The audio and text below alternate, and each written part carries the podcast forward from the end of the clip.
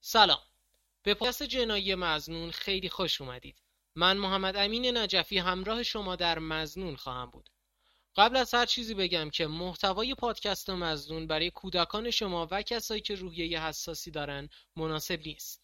پادکست مزنون رو هر هفته می‌تونید از تلگرام، اینستاگرام، یوتیوب و CastBox دنبال کنید. توجه.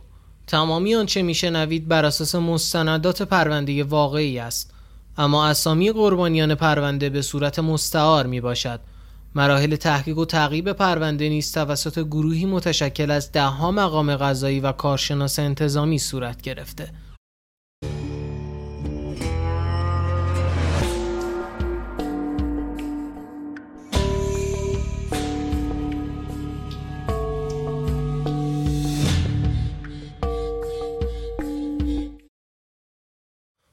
بعد از اینکه تمرکز تیم ما رفت روی حسین یعنی تنها چیزی که پیدا کردیم و مضمون ما بود یه تیم رو گذاشتم بالا سرش. بهشون گفتم که کاملا حواسشون به این شخص باشه. حسین بچه پایین شهر بود تو مولوی زندگی می‌کرد. میشه گفت از خیابون گردای اون اطراف بود. از صبح بیرون بود تا نصف شب. با انواع اقسام لاتولوتو هم در ارتباط بود. واقعیتش اون موقع بعد از اینکه وضعیت این شخص رو دیدم خیلی امیدوار بودم که قاتل ما باشه. مخصوصا بعد از اینکه سوابقش به دستم رسید. دو سه باری زندان افتاده بود. از دزدی و زورگیری بگیر تا فروش مواد. برای همین می‌شد به شخصیتش قاتل رو هم نسبت داد. اما ما هنوز هیچی نداشتیم. حسین هیکل بزرگی داشت و قدش هم تقریبا بلند بود. از همون هیکلش و رفتار دو سه ساعت اولش با دوروریاش می‌شد فهمید که ازش حساب می‌برن. مواد میفروخت و هر چند دقیقه بار یکی میومد ازش جنس می‌گرفت و می‌رفت. راستش کار و کاسبیش هم خوب بود.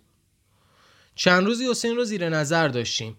اما هر کار یا هر جرمی مرتکب شد غیر از چیزی که به پرونده ما مربوط بشه. هنوز زیر نظر داشتیمش اما کم کم تمرکزمون داشت نسبت بهش از دست می‌رفت. 14 اسفند سال 1387 صبح زود بود که به من زنگ زدن. یکی از همکاران بود که تو همین قطع با هم کار می‌کردیم. خیلی سراسیمه بهم گفت که خیلی سریع خودم رو بهش برسونم. می‌گفت یه چیز عجیبی پیدا کرده. مشخص بود ترسیده بود. بعد از اینکه بهش رسیدم گفت امروز صبح حوالی پارک جنگلی یه مردی که مشغول ورزش کردن بوده یه جنازه دیده. اطلاعاتی که از این قتل داشت به دست میمد برای من شگفت آور بود. مقتول یه زن مسن بود که دقیقا این دو پرونده‌ای که قبلا داشتیم به قتل رسیده بود. رو دستش خراشیدگی داشت که مشخص می‌کرد علمگوش رو به زور در آوردن باز هم خفگی و باز هم هیچ خبری از مقاومت کردن نبود. اما این قتل بدون نکته هم نبود. رد خاکی کفش روی مغنعی زن دیده می‌شد. کفش سایز 37 بود. علاوه بر اینا یه دستمه پاره شده هم اون اطراف بود. این می‌تونست برای ماشین قاتل باشه. بعد از نشونه های این قتل جرقه توی ذهنم خورد. جرقه که هم باعث ترسم شد هم باعث مصر شدم توی حل این پرونده. اون روز دادستان وقت قزوین دستور تشکیل شدن یک کارگروهی رو داد. مامورین اداری آگاهی به همراه چند نفر دیگه هم توی اتاق دادستان بودیم.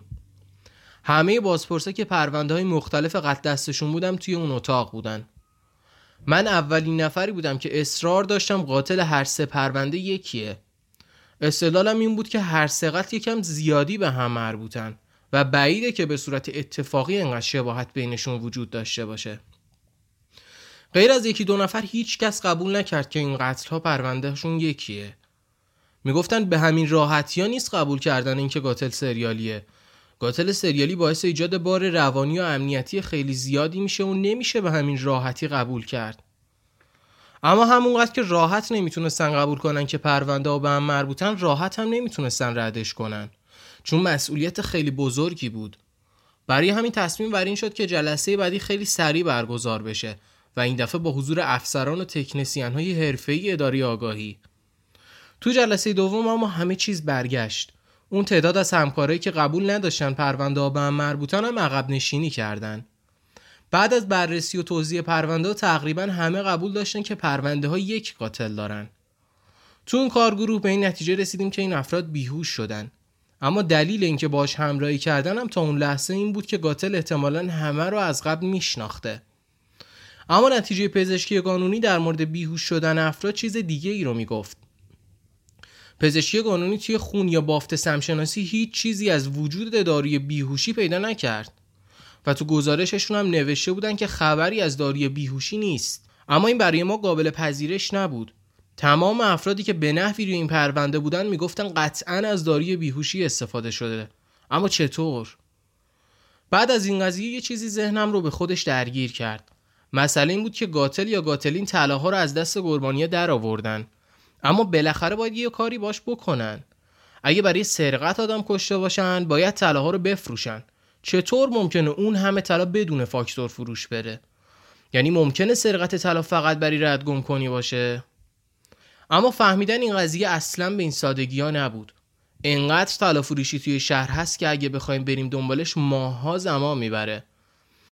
اما باز هم رفتیم سراغشون. رفتیم سراغ طلا فروشی و مشخصات طلاهایی که پیدا شده رو بهشون گفتیم. یا ازشون سراغ کسایی که بدون فاکتور بخوان کلی طلا بفروشن رو خواستیم. اما دقیقا چیزی بود که فکرش رو می‌کردم پیدا کردن سوزن توی انبار کاه. همون روزا بود که تصمیم بر این شد که خبر قطسا رو توی روزنامه ها و رسانه ها پخش کنیم. دلیل این کار این بود که قطعا خبر قطع پخش بشه به این سادگی ها قاتل نمی‌تونه انتخابای خودش رو انجام بده. اما از وجه دیگه این خبر باعث ایجاد وحشت توی شهر شد و باعث ایجاد فشار روانی هم روی ما شد. نمی‌دونم منتشر کردن خبر قاتلای سریالی خوبه یا بد اما برای ما حداقل تا اون لحظه اتفاقات منفیش خیلی بیشتر بود.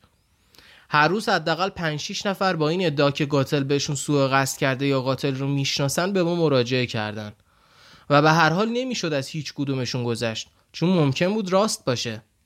اما همین قضیه ها باعث می‌شد ما کلی عقب بیفتیم و قاتل هم هر کاری دلش می‌خواد انجام بده. سر این قضیه ما خیلی عقب افتادیم. تحقیقاتی رو برای یک هفته تا ده روز انجام می‌دادیم و بعدش میفهمیدیم که کلا دروغه. هر شخصی داستان رو برای خودش سرهم می‌کرد. اون روزا واقعا همه سردرگم بودیم. 8 فروردین سال 1388 توی همون بلبشا که ما سردرگم داستانهای دروغین بودیم خبر قتل چهارم به ما رسید. قربانی زن هفتاد سال است. به جز یه گردنبند طلا هیچ چیز قیمتی همراهش نیست. این قتل این بار یه فرق با قتلای دیگه داره. به نظر می‌رسه قاتل داره حرفه‌ای‌تر میشه.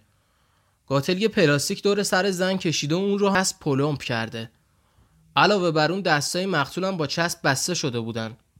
فرق دیگه این قتل این بود که این دفعه قاتل جنازه رو یه جای پرت و دور از دسترس رها نکرده. قاتل جنازه رو درست وسط شهر انداخته. حالا قاتل هم جسورتر شده هم خشنتر. حالا به نظرش خیالش از این راحتتر شده که نمیشه گرفتش. رفتیم سراغ اطلاعات مقتول. زنی بود به اسم معصومه. معصومه برای کلی مهمون شام تدارک دیده بوده. اما درست دو سه ساعت قبل از شروع مهمونی از خونه خارج شده و حالا چهارمین انتخاب قاتل بود. اینقدر سوالات زیادی برای ما داشت. یکیش طلایی بود که سرقت نشده بود. چرا قاتل وقتی تو قتلای قبلیش به کوچکترین چیزام رحم نمی‌کرد نباید طلای قربانی رو برداره؟ بعد از قتل چهارم کل مجموع به این نتیجه رسید که پیدا کردن قاتل خارج از توانایی استانه. برای همین تصمیم بر این شد که با معاونت انتظامی و کسانی که تخصصشون حل چنین قتلایی است کمک گرفته بشه.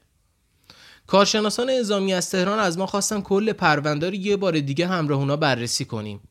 اعتقاد داشتن ممکنه یه سری نکاتی از پرونده باشه که ما بهشون توجهی نکرده باشیم. همینطور اونا خواستن به صورت حضوری هم دوباره به صحنه‌های جرم برن و البته عکس و فیلم های مربوط به صحنه جرم رو ببینن.